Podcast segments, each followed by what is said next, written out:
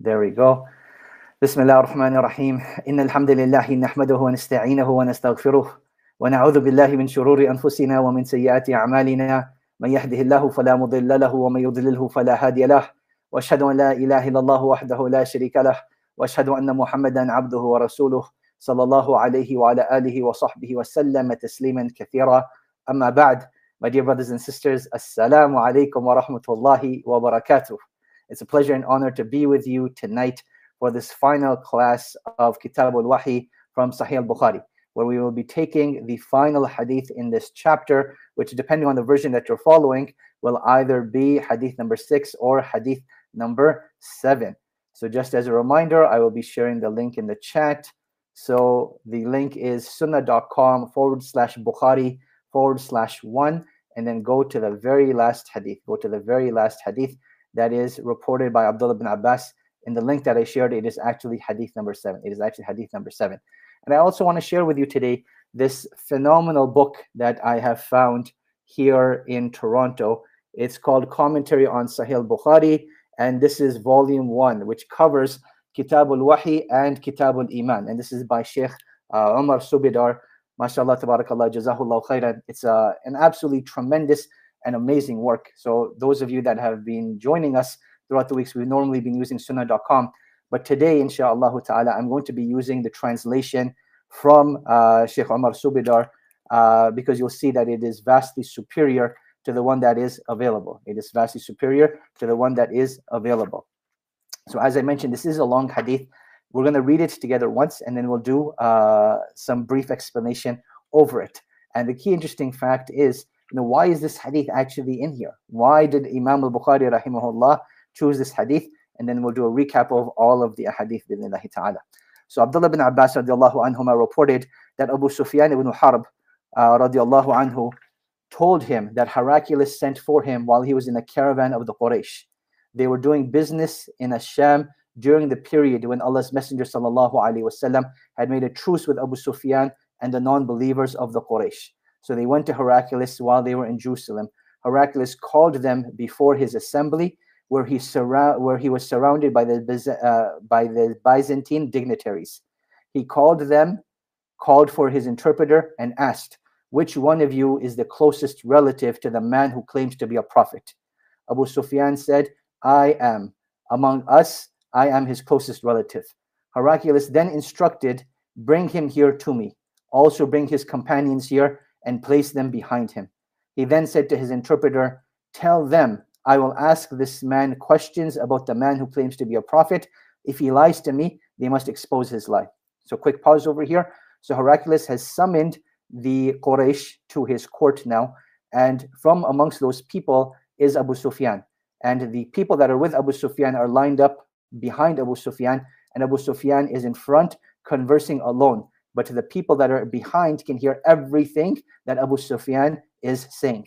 And Heraclius instructs them that if he lies about anything, point out his lie. Do not let him get away with it.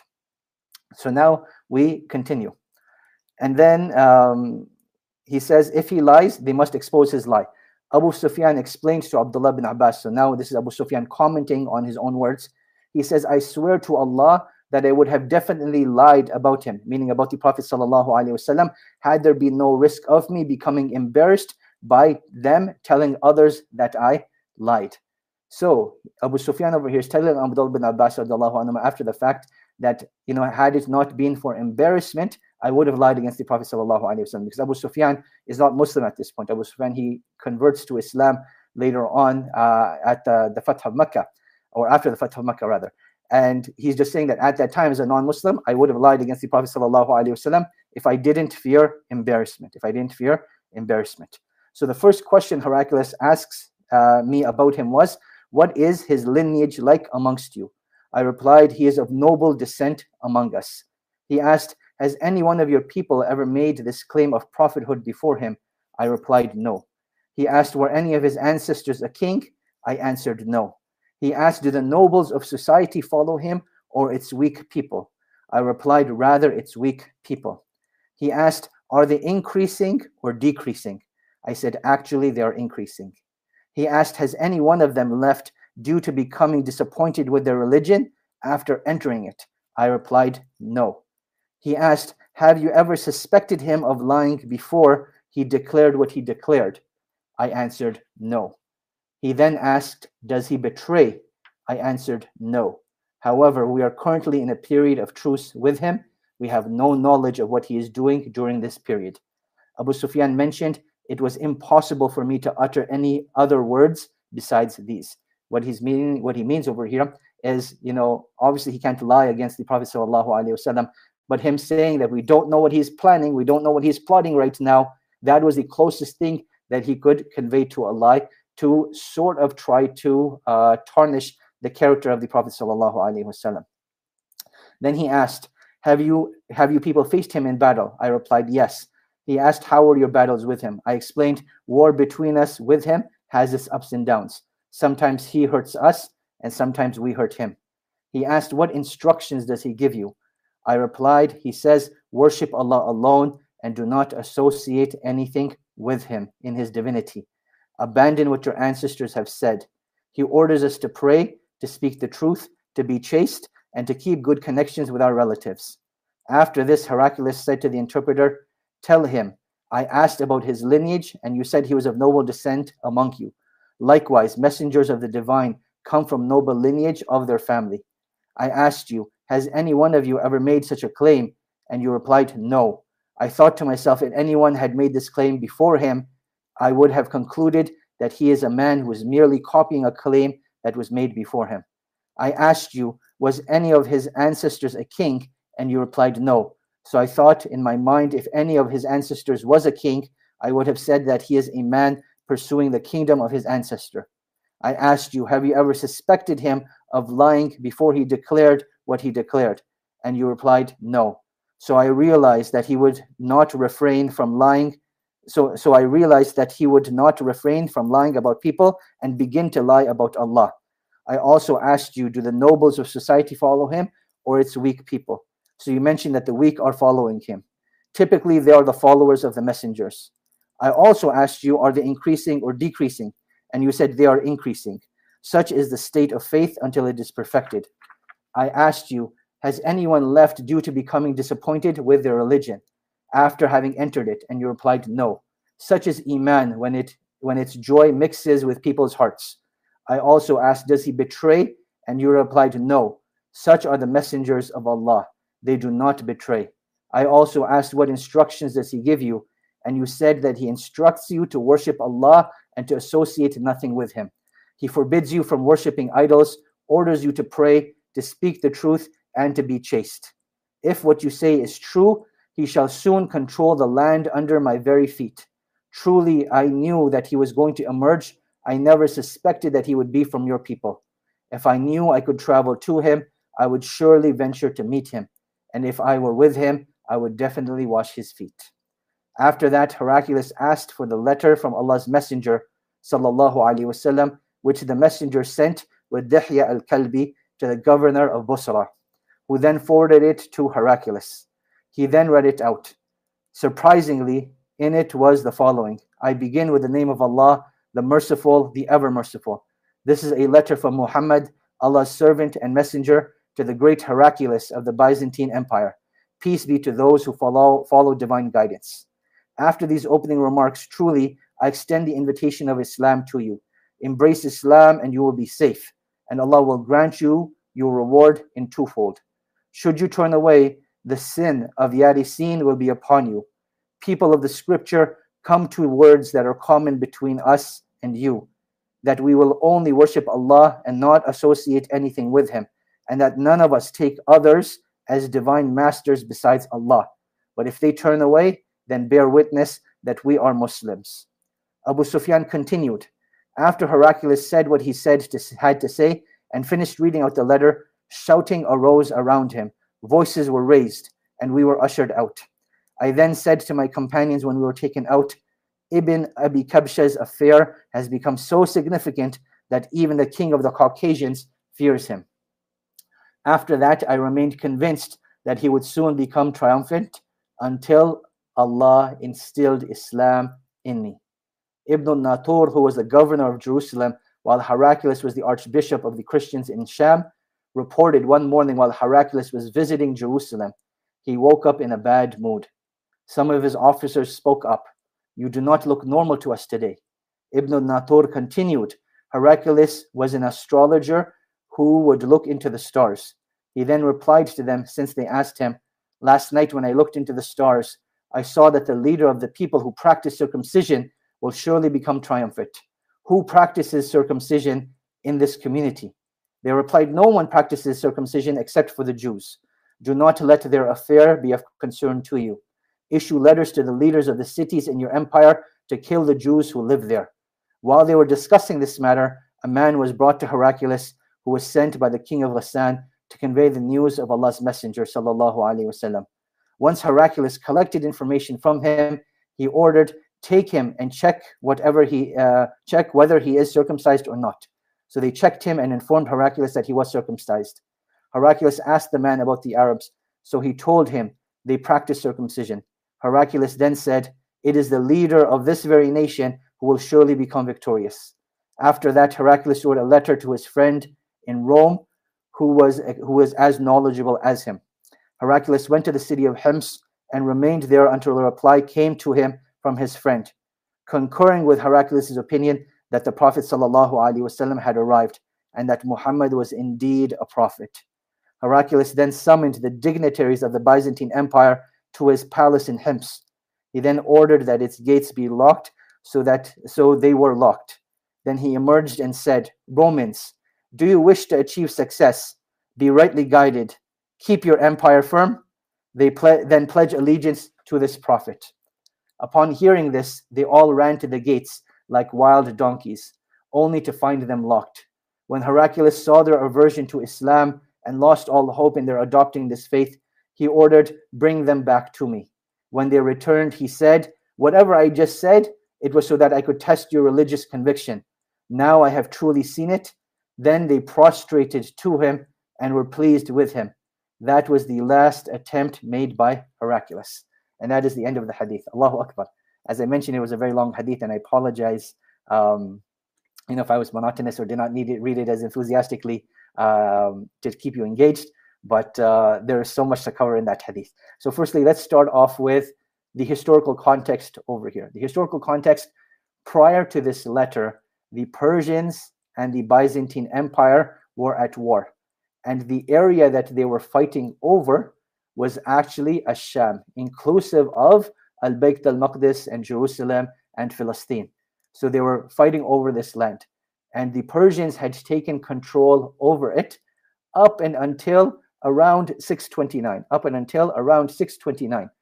Then the Roman Empire, by being with the, the help of the, of, the Byzantine Empire, got control of it again, got control of it again. And that is why Heraclius has come to Philistine now. Heraclius has come to Philistine. During this time, the Prophet ﷺ has sent a letter to the king of Ghassan, has sent a letter to the king of Ghassan to forward on to the Roman Empire, inviting them to Islam, inviting them to Islam. So during this time, Heraclius, who is in uh, Jerusalem or in Palestine at this time, he says, Go out into the marketplace and find me someone from amongst the Arabs. And Abu Sufyan and some of the Quraysh, they just happened to be there, subhanAllah, on a business trip. They just happened to be there on a business trip. So this is where the hadith starts off that Abu Sufyan and the and his entourage are brought to the front of uh, the court of Heraclius, to the front of the court of Heraclius. That is the historical context. Now, why does Imam al-Bukhari rahimahullah include this hadith in the book of Revelation? Why does he include this hadith in the book of Revelation? Two primary reasons.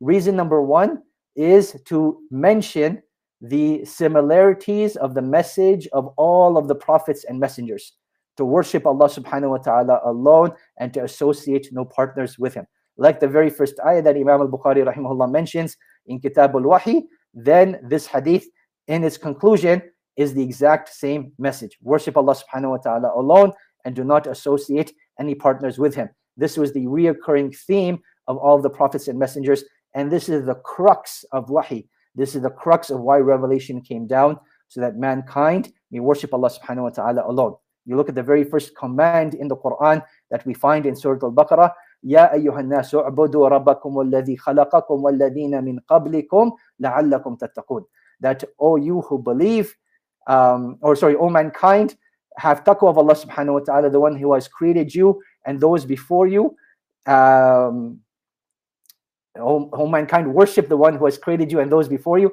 in hopes that you may attain taqwa from Allah subhanahu wa ta'ala so now this shows us the consistency of the message uh, throughout Revelation, whether it be the Quran, whether it be the Torah, whether it be the Injil, or any other revelation that Allah subhanahu wa ta'ala sent down. Number two, it talks about how the Prophet wasallam had signs that were sent to the previous nations to recognize the Quran, to recognize the prophethood of the Prophet Muhammad sallallahu alaihi wasallam. So these are known as the characteristics of the Prophet Muhammad sallallahu alaihi wasallam. Then number three, and this is indirectly tied to it, the impact that wahi can have, subhanallah. So here you have Abu Sufyan, who's not Muslim when this incident happened, but he eventually ends up accepting Islam. Then you have Heraclius, who has all of this knowledge about Islam and has all of this knowledge about prophethood and has all of this knowledge about scripture. Yet, subhanAllah, he doesn't end up accepting Islam. And is there a difference of opinion on that? We'll, we'll speak about that shortly. So these are some of the reasons why Imam al-Bukhari rahimahullah included this hadith under Kitabul Wahi and especially as the last hadith, especially as the last hadith. So now, the very first question that he asks uh, the, the group that are there, who is the closest relative to this man that claims to be a prophet? And that is when Abu Sufyan is brought forth. So the wisdom behind him asking who is the closest man, because you usually know your relatives best. You know, at that time, families are very close. They're very tribalistic. In fact, there was this um, famous saying or, or adage you could say, "Ana wa akhi al ibn ammi, ana wa ibn ammi al gharib." That this is the, the tribalistic nature that existed. Subhanallah. You know, me and my brother against my cousin, and then me and my cousin against the stranger. So those ties of kinship you know, they kept very, very close ties and they have allegiance based upon family. They have allegiance based upon family. And that is why he asked who was the closest family member. And Abu Sufyan came forward. And Abu Sufyan came forward. And the way that they are uh, related to one another is through Abdul Manaf. So Abu Sufyan and the Prophet sallallahu alaihi wasallam are related through Abdul Manaf. Now later on, Abu Sufyan actually becomes the father-in-law of the Prophet wasallam. And that is when the Prophet ﷺ marries Umm Habiba. So that's a second relationship that is established. That is a second relationship that is established. So that is the relationship between the Prophet ﷺ and Abu Sufyan. And Abu Sufyan. Then Abu Sufyan, he goes on to say, to tell Abdullah ibn Abbas radiallahu anhum over here, that, you know, if I didn't fear embarrassment, I would have lied against the Messenger of Allah sallallahu alayhi wasallam. And this shows us that even though they were from the Quraysh, and even though they did things that were wrong, there was still a sense of retaining one's reputation, retaining one's honor, retaining one's dignity. And Abu Sufyan wanted to keep that intact. He wanted to keep that intact. He didn't want to lose it, even though at that time he detested the Messenger of Allah sallallahu alaihi wasallam. So reputation, honor, and dignity was very, very important. Now, why is that significant? Because when the Fath of Makkah happens, how does the Prophet wasallam honor Abu Sufyan?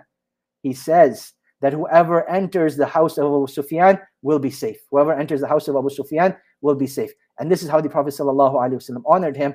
And this is perhaps a sign of how the Prophet ﷺ knew that honor and dignity was very important to Abu Sufyan. And if he gave that to him, then perhaps that would incline his heart to accept Islam. It would incline his heart to accept Islam. So then he, uh, Heraclius now goes on to the questions, telling the people behind him that if he lies, point out his lie. His very first question, what is his descent like amongst you? He said he is of noble descent, meaning that the Prophet ﷺ came of a pure lineage. And the vast majority of prophets all came from pure lineages. In fact, there's a beautiful hadith when the Prophet ﷺ was asked, who has the best lineage? Who has the best lineage? And he says, Yusuf alayhi salam, that Yusuf, the son of a prophet, the son of a prophet, the son of the Khalil of Allah subhanahu wa ta'ala. So Yusuf, the son of Yaqub, the son of Ishaq, the son of Ibrahim, Khalilullah, alayhim as-salatu was-salam. May Allah subhanahu wa ta'ala send salat and salam upon them all. So it's, it's, it's interesting to see that the prophets and messengers came from noble lineage. So there is that precursor, that pre-telling that they are coming from pure lineage. Uh, and this was a consistent uh, thing throughout all of history, a consistent thing throughout all of history. Then he asks, has any of them left due to becoming disappointed with the religion after entering it? So he's asking, do people enter into Islam and then leave it, or do they remain within the faith? Do they re remain within the faith? Now, let's understand this question because I think it becomes very, very pertinent. Do people leave Islam? Yes, it happens all the time. Interestingly enough, the son-in-law of Abu Sufyan, Ubaidullah ibn Jahsh, the husband of Umm Habiba, he actually left Islam. He was a, a, a Sahabi who made the hijrah to Abyssinia, and for worldly reasons, he ended up accepting Christianity and ended up leaving Islam. And Abu Sufyan knew this. So when he's asked this question, he understands from the context it's not that people will never leave Islam, but people will never leave Islam for religious reasons because they found a religion more superior to it. That is not why people leave Islam, but they will leave for worldly reasons or they will leave for other reasons, not because they found a religion or a way of life superior to Islam. And there's a point coming on later on where we talk about the importance of believers tasting the sweetness of certainty, tasting the sweetness of Iman. That when you taste that, that is what retains your faith. But if you never reach that level where you've tasted the sweetness of Iman, then that becomes something dangerous. So it is something that you should be striving for. It is something that you should be striving for. Then Heraclius asks, Have you ever suspected him of lying before he declared what he declared? And this was a very comprehensive question, basically wanting to see did the Prophet ﷺ prior to Risala ever lie? And then we all know the famous story of he is uh, the truthful one. He is Al-Amin, the trustworthy one. And thus he was chosen to place the Hajar al-Aswad back into the uh, corner of the Kaaba, right? Because of his honesty and his reputable uh, persona. That the Prophet ﷺ was honest and trustworthy. And there's no way that Abu Sufyan could have answered yes to that because it was too well known that he was honest and trustworthy. He was honest and trustworthy. Then he asks, does he ever betray? Meaning that if he makes a promise, if he has a covenant and a treaty with you, does he ever betray you? And then we saw what Abu Sufyan did. We saw what Abu Sufyan did. He says, no, but right now we're at a truce with him and we don't know what he's going to do. So the truce that he's referring to is the Treaty of Hudaybiyah, is the Treaty of Hudaybiyah. So now this gives further context as to the timeline of when all of this is taking place. So we know it's after the Hijrah, after several years. You can imagine around the sixth year of the Hijrah or so, seventh year of the Hijrah or so, just around that time. So during the Treaty of Hudaybiyah. What's fascinating is that there's another version of this hadith as well that brings in a very particular nuance. It brings in a very particular nuance. This is the version of Urwa. This is the version of Urwa. And Abu Sufyan's attempt to taint the uh, character of the Prophet ﷺ bore no fruit. Instead, it backfired. According to Urwa's report, Heraclius further inquired, what is it that you fear during this truce? So he's asking, we don't, he's, when he said we don't know what he's going to do during, during this truce, he asked him, what is it that you fear? And Abu Sufyan explained, my people supported our allies against his allies. Upon this, Heraclius expressed, if you have started the trouble, then you are the greatest of betrayers. Then you are the greatest of betrayers. And this is referring to the onset of what led to the Fath of Makkah. What led to the Fath of Makkah is that the allies of the Muslims were attacked by the allies of the Quraysh, and the Quraysh aided those their allies to attack the allies of the Muslims. And that is what led to the Fath of Makkah. So this is what the uh, incident is referring to. Then Heraclius goes on to ask him, Have you ever faced him in battle? He replied, Yes. How are those battles? Sometimes we harm him, sometimes he harms us. This is referring to the Battle of Badr and the Battle of Uhud. Now, interestingly enough, if you look at both these battles, clearly the Battle of Badr was a victory for the Muslims. But did the Quraysh win the Battle of Uhud? I think this is a matter of perspective. Because in reality, what happened was it, it was not that the Quraysh were superior, it was that the Muslims didn't stick to their plan. The archers were supposed to stay in a particular area. yet they got too attracted by the dunya and they left their posts and thus was an act of, it was an act of self-sabotage it wasn't that the Quraysh became superior so i think that's very interesting wording that abu sufyan uses over here that sometimes we harm him and sometimes he harms us then he goes on to say and this is you know the, the main thing that we mentioned as to why imam al-bukhari rahimahullah mentioned uh, this hadith he asked what instructions does he give you? And subhanallah it is amazing that even though wahi has continuously be coming down for you know several years now you can imagine almost like 17 18 years now wahi is coming down to the prophet and he's conveying it to the quraysh. And through all of this wahi he understands it so well that he can succinctly put it into a message that he commands us to worship Allah alone and to not associate any partners with him he orders us to establish the prayer he orders us to be truthful and he orders us to be chaste. Subhanallah, these characteristics and these qualities these he was able to summarize into one paragraph. He was able to summarize into one paragraph. And again, you will see that this is a reoccurring theme with previous scriptures that all of the scriptures from Allah subhanahu wa ta'ala command these commonalities to worship Allah subhanahu wa ta'ala alone, to associate no partners, to establish the salah, to be honest and uh, truthful, and to remain chaste, and to remain chaste. And then he adds over here to abandon what your ancestors have said. And this is the asabiya and qawmiya that was so prevalent that subhanallah, we saw this during Abu Talib, you know, when he passes away, that the Prophet ﷺ is begging and pleading with him that, oh Abu Talib, just say this one word. Say this one word so that I can have some sort of proof and stance and ground in front of Allah subhanahu wa ta'ala on your behalf. Just say La ilaha illallah. That's all you have to do. But the people put so much social pressure, so much emotional blackmail, saying things like, Are you going to abandon the way of your father, the way of their father, and the way of their fathers, the, meaning that your forefathers and your ancestry? Are you going to abandon this legacy that has been passed forth? How dare you? How could you do that? And this was the type of you know emotional blackmail they were putting on Abu Talib. And that is why perhaps the Prophet wasallam used to emphasize this so much that if you blindly follow your ancestors without questioning, without looking for truth yourself, without questioning, you know, what is truth and how do I, um, you know, act upon it, you will be led astray. You will be led astray. And this is why even in the Quran itself, we find verses of uh, conversations that will happen on the day of judgment where people will say that, oh Allah, give our forefathers and our ancestry and our leaders from amongst them double the punishment because they led us astray. Because they led us astray. So now, after this, Heraclius goes on to tell the interpreter to tell him, I asked you about his lineage, and you said that he is noble amongst you. Likewise, messengers of divine lineage came from that community. And he's explaining now why he asked all of these questions, why he asked all of these questions. And I think all of that was pretty straightforward. All of that was pretty straightforward.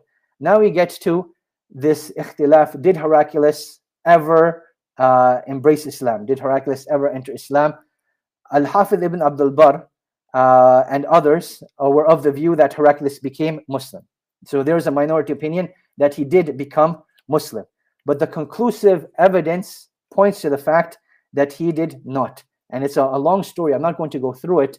But eventually, Heraclius writes a letter to the Messenger of Allah sallallahu alaihi wasallam saying that I have accepted Islam. And the Prophet sallallahu alaihi wasallam tells the congregation he is lying, rather he is still firm on his Christian faith. He is still firm on his Christian faith. And Al-Hafidh ibn Hajar reports this in Fath al-Bari. He reports this in Fath al-Bari. So Heraclius never actually ended up accepting Islam.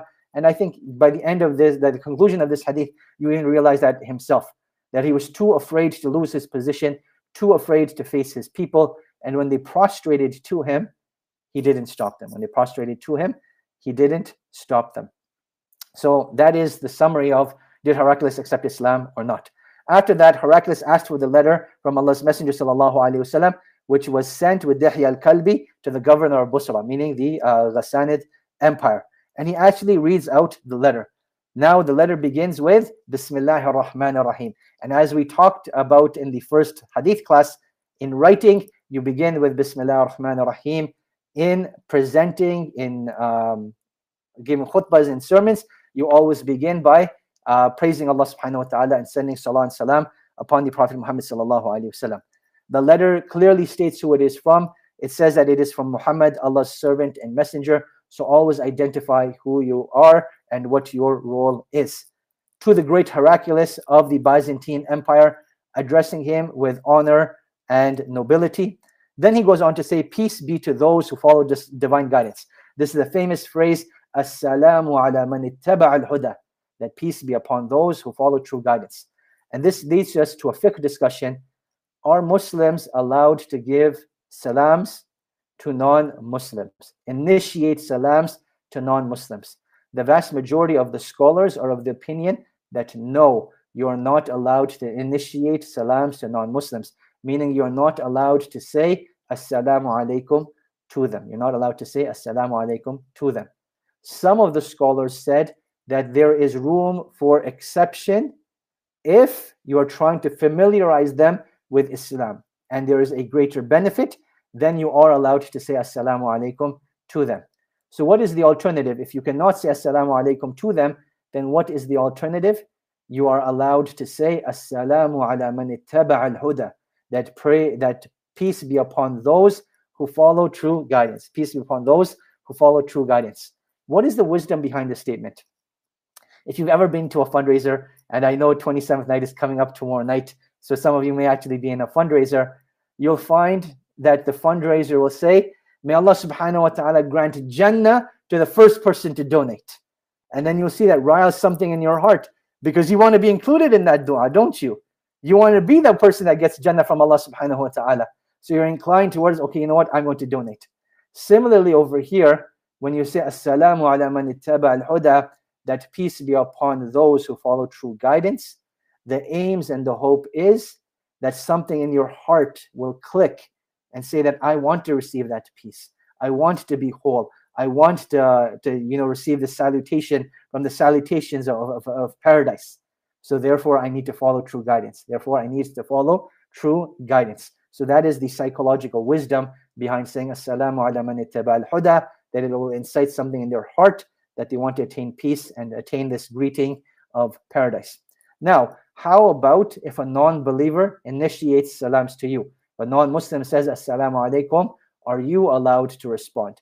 The ikhtilaf over here is greater. The ikhtilaf over here is greater, meaning you have more numbers that said it is allowed. You have more numbers that said it is allowed. Generally, you would just say wa alaikum, upon you be what you wished for me. But others have said you are allowed to say wa alaikum assalam. And this is based upon the verse in Surah An-Nisa that when you're greeted with a greeting, then respond with that which is equal or that which is greater. So you respond with that which is equal.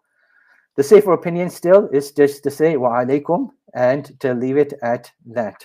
So that is the ikhtilaf with regards to the salams and non-Muslims. So then the Prophet ﷺ in this letter, he says, embrace Islam and you will be safe and Allah will grant you your reward in twofold. He will grant you a reward in twofold. And subhanAllah, it's as if the Prophet ﷺ knows what is in the heart of Heraclius. That Heraclius wants to retain his position and you know he wants to embrace the truth as well. And this is why he's telling him that if you embrace Islam, then you will get your reward twofold. In this dunya, Allah subhanahu wa ta'ala will allow you to keep your position, and in the hereafter, you will be from the saved. You will be from the saved. But eventually, he didn't end up accepting Islam. Eventually, he didn't end up accepting Islam. And what ended up happening? He ended up losing his position. He ended up losing his position. Then the Prophet ﷺ says, should you turn away, the sin of the of the Arisiyyin will be upon you. The word Arisiyyin is plural of Yaris, and they are the uh, Syriac farmers, and they are the people um, whom Heraclius used uh, to oversee. They're the people that Heraclius used to oversee.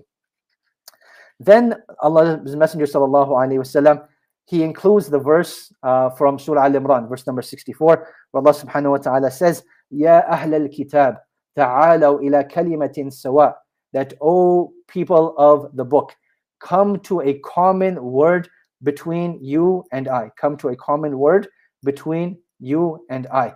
That we will only worship Allah and we will not take as um, others um, as, as, those that we that we worship.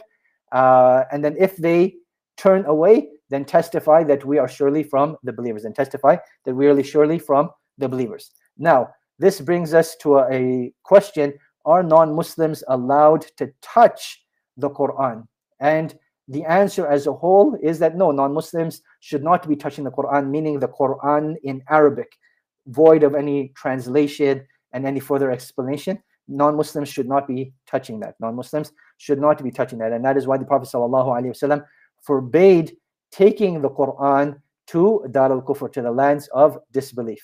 Now, in this letter, it's not just Quran, it is a letter from the Prophet and thus it is allowed. Similarly, if there's a translation or an explanation, then a non Muslim is allowed. Then a non Muslim is allowed to do that. And that leads us to other discussions. Okay, then how about a Muslim that is junub? Or how about a Muslim that is not in the state of tahara? And then we would differentiate over here between the Quran and that writing which is inclusive of the Quran, but there's more to it. And the conclusion is if that writing is more than just the Quran, like explanation, like part of a greater letter, then yes, you are allowed to touch it. Then yes, you are allowed to touch it. If it is only the Quran, then one has to be tahir. One has to be tahir in order to uh, touch the Quran. So this is uh, why this is relevant is because obviously that uh, letter had a verse from the Quran in it. Now, what is really important and pertinent over here is that the Prophet ﷺ invited these people to Islam and didn't wage war against these people, right?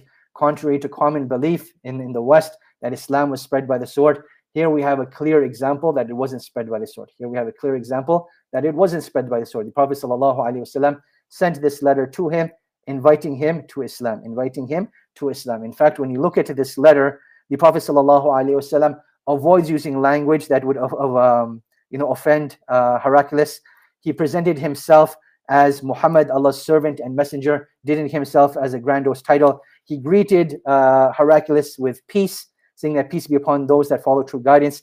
He delivered a very brief and concise message.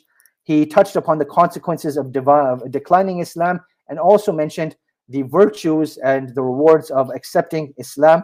And then he mentions a verse from the Quran, meaning from direct scripture from Allah subhanahu wa ta'ala. So that is the conclusion of the first part of the hadith. The first part of the hadith is now concluded, and then uproar takes place in the court uh, room, and Abu Sufyan and his entourage are escorted out. And you'll notice that he says something very interesting over here. He says that the affair of Ibn Abi Kabsha has become so significant that even the king of the Caucasians has now started to fear him. So Ibn Abi Kabsha, he was actually someone from the Quraysh that abandoned the way of the forefathers, meaning that he stopped worshiping idols. But who, who did he worship instead? He started worshiping the, worshiping the stars. So he became known as a social outcast. And thereafter, anyone that was a social outcast became known as Ibn Abi Kabsha. So he referred to the Prophet ﷺ as Ibn Abi Kabsha as a social outcast and mentioned how Heraclius was now even afraid of the Prophet ﷺ. And then he mentions the profound point about his acceptance of Islam. He says, After that, I remained convinced that the Prophet ﷺ would become triumphant. Meaning that once I saw that even Heraclius was shaken up by this letter, I knew that Islam was going to be triumphant and that Allah would eventually instill Islam in my heart. Allahu Akbar. He would eventually instill Islam in my heart. And then we see um, Abu Sufyan, you know, end up accepting Islam um, after the, the Fath of Makkah. And he actually played a very, very pivotal role in the Fath of Makkah. It's something definitely worthwhile looking into. Definitely worthwhile looking into. Now, the second part of the hadith just talks about what happened thereafter. So Ibn Natur, he continued that Heraclius was an astrologer who looked into the stars. And subhanAllah, I don't know what he saw in the stars, but somehow, some way he saw that the people who are circumcised would become triumphant. And at that time, the only people that were known to be circumcised were the Jewish people, were the Jewish people. So what was the response to their entourage? That the way you prevented this from happening, kill all Jewish people. SubhanAllah. So if you look at anti-Semitism, you know, its roots go way, way back, way, way back. And you know, this is something that we see thereafter. But eventually they realize that you know what? It's not just Jewish people that are circumcised, but it is also the Muslims and the Arabs as well. It is also the Muslims and the Arabs as well. And subhanAllah, you know, the messenger that came, they actually uncovered him to see if he was uncircumcised or not. You can imagine how humiliating that is uh, to be in that position. But it shows you at that time that, you know, this side didn't have that honor, didn't have uh, that dignity and respect, and they um, uncovered the the messenger in that way. Um, then the, the, the last part goes that while they were discussing this matter, a man came to Heraclius who was sent by the king of Ghassan to convey the news of Allah's messenger, and that's uh, the messenger that we spoke about. And then the last part of the hadith is that Heraclius, um, you know, invites all of the, the dignitaries to come and visit him when he's in Hims, right? So he's confirmed all this information with his friend who is just as knowledgeable as him, as we covered. And now he's convinced in his heart that Islam is the truth and this is the messenger of Allah and that we should follow him. But he doesn't want to lose his seat. He doesn't want to lose his power, subhanAllah. So he invites all of the dignitaries to Hims where he is and he closes off the gates and he says, "O people of Rome, if you want to remain, keep your status, and you want to remain firm, um, and you want to be successful, then worship this. Uh, sorry, follow the religion of this man. Follow the religion of this man." And the people uproared and they ran towards the gates like wild donkeys. Subhanallah, as the hadith mentions. And eventually he summons them back and says, "I was just texting your conviction." Then they made sajda to him, and that was the end of the affair. That was the end of the affair. And several years later, uh, in 641, Heraclius died as a disbeliever, and this was the opinion of the majority of scholars. This was the opinion of the majority of scholars. And that brings us to the conclusion of this hadith. So now we've looked at why Imam al-Bukhari rahimahullah mentioned this hadith inside Sahih al-Bukhari. Let's do a quick recap. Let's do a quick recap of everything that we've taken bismillah ta'ala. So it, the, the chapter starts off with قول الله عز وجل إن أوحينا إليك كما أوحينا إلى نوح والنبيين من بعده. So just before hadith number one begins, Imam al-Bukhari rahimahullah mentions this verse from the Quran that we have revealed to you just like we revealed to Nuh and the prophets before you. So the Prophet wasallam is a continuation of the previous prophets and they received the same message and they received the same message. Now, why does Imam al-Bukhari rahimahullah, and this is something we didn't touch upon, why does Imam al-Bukhari rahimahullah begin with the book of Revelation? Why not begin with Kitab al-Tawheed? Why not begin with the book of Prophet? Why not begin with something else? Because Wahi is the source of all goodness. Wahi is the source of all guidance.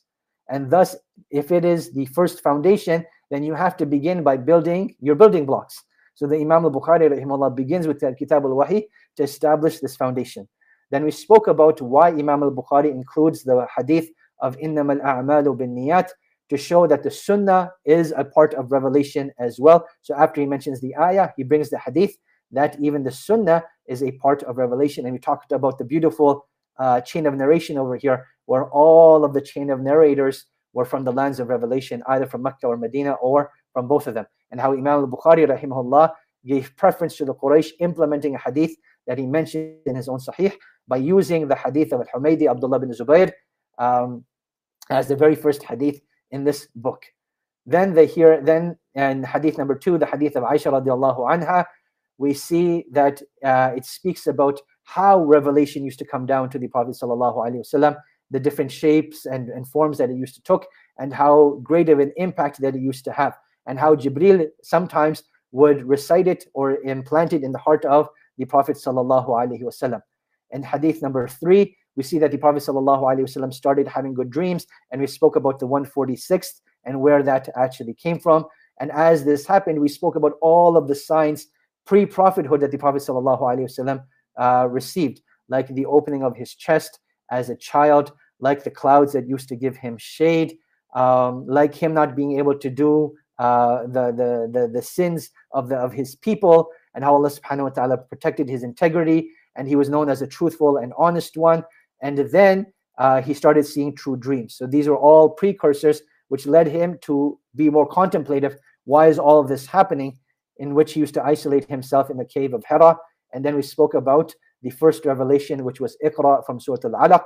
And this was not uh, a clear cut opinion in early Islam, but rather through the work of Imam al Bukhari, rahimahullah, and establishing these chain of narration and establishing this chronological historical context, it pretty much became consensus thereafter that Iqra was the first revelation and Surah Al-Muddathir was the second, was the second. Then the next one talks about how Surah Al-Mudathir came uh, down. That's hadith number four. And hadith number five on how the Prophet ﷺ used to try to preserve revelation by constantly repeating it, by constantly repeating it, and how there was so much due diligence involved in conveying hadith, in conveying hadith. So Abdullah ibn Abbas, he tells Sa'id ibn Jubair, this is how I heard it from the Prophet ﷺ, and this is how I saw him move his lips. And Sa'id ibn Jubair, he tells his students that this is how I saw Abdullah ibn Abbas anhuma move his lips. So the teacher of hadith teaches through the example as well. And this is why the science of passing on Quran and passing on hadith is such a meticulous science that uh, requires due diligence, subhanAllah. You have to pay very close uh, attention to it, and you have to have the highest in level of integrity and precision, subhanAllah. So that is hadith number five. And then hadith number six, according to this version, it talks about the impact that revelation had upon the Prophet wasallam, that it would make him the most generous. Uh, and then in the month of Ramadan, and also how he used to revise the Quran with Jibril in Ramadan, how he used to revise the Quran in Ramadan with Jibril. And then, which brings us to the last hadith, which we covered today. So that is a summary of all of the hadith that we have taken, and that is the conclusion of Kitab al-Wahi. May Allah subhanahu wa ta'ala accept this from us and from you. Anything that I've said that is correct is from Allah subhanahu wa ta'ala, and all praise is due to Him alone. And anything that I've said that is incorrect is from myself and shaitan. May Allah subhanahu wa ta'ala forgive me and all of you. Allahumma ameen. With that being said, inshallah, we can open up the floor uh, for questions for those of you that are inside the classroom chat, and I will respond to the salams of whoever I see. So I see Muhammadi Murtaza Siddiqui, wa alaikum assalam wa rahmatullah. Sarah A, wa alaikum assalam wa rahmatullahi Sheila, assalamu alaikum. One of Allah's creation, assalamu alaikum. And then we have, okay, um, subhanAllah, it's going too fast. I can't keep up. Uh, where did we go? We have Niyanun Nahar Salam. Oh, you said the hadith beautifully. Jazakallah khair. Thank you so much. And then we have Amin. Jazakallah khair. Jazakallah khair. Jazakallah khair. Salam from Mu'mina Mustaqim. All of you saying salams and Jazakumullah khairan wa iyyakum. May Allah subhanahu wa ta'ala accept who was the king of Ghassan and his messenger. So the messenger was Dafatir. Um, I don't remember the name of the, the king of Ghassan. Please forgive me, subhanAllah. The, the name, uh, actually, I, I, don't think I ever knew it. I, I don't think I looked it up. Uh, if I did, I have forgotten it. Uh, but the messenger that was sent was Dafatir. The messenger that was sent was Dafatir. Um, ben, thank you for this beautiful class. Thank you. Noor, is this our last meeting? Yes. So Kitab al-Wahi from Sahih al-Bukhari is concluded. And bidhnillahi ta'ala, if Allah subhanahu wa ta'ala gives us life and tawfiq, then we begin with Kitabul Ilm. We will begin, uh, sorry, Kitabul Iman. We will begin with Kitabul Iman. Uh, bidhnillahi ta'ala, perhaps at another time. Perhaps at another time. Uh, so if you have any questions, please feel free to, to ask your questions, inshallah. Khairan. Was the king of Ghassan from among the Muslims or the Byzantines? From the Byzantines, he was Christian. The king of Ghassan was Christian. And for those of you that came late, uh, I'd uh, I mentioned that I found this new book, which is absolutely great. Commentary on Sahih Bukhari, uh, the Book of Revelation and the Book of Belief, um, by Sheikh Omar Subedar. It's a great, great book. So those of you that are interested in studying more, this is a great starting point in the English language. It's a great starting point in the English language. And then there was also a uh, blog uh, called Bukhari Explanation. Uh, I'm not sure who was running that blog, but I want to say it was Sheikh Muntasir uh, Zaman. My heart is inclining towards that. It seems like his work. Uh, that's another great resource as well that you can refer to. Um, there are some spelling mistakes here and there, uh, but you know you can overlook those. Inshallah, it's still a valuable. Does the the book also have the Arabic hadith? Yes, it does. Uh, so let me show show it to you, inshallah, so you can see what it is like. And I, as I mentioned, this the translation over here I find vastly superior to the translation that's available um, in uh, on the internet in sunnah.com. So you'll see that the Arabic uh, is mentioned with the English. So this is the first verse that Imam al-Bukhari uh, brings inside the Sahih. So that's an example of the verse. Then you have an example of the hadith itself. So you have the Arabic and the English, the Arabic and the English. So yes, both of them are included. Naima wa alaikum assalam wa rahmatullahi wa barakatuh. What is the name of this book? The name of this book is called A Commentary on Sahih al-Bukhari. A commentary on Sahih al-Bukhari, um, volume 1, Beginning of Revelation and Belief by Sheikh Omar Subedar. Okay, so can I write it in the chat? Yes, of course.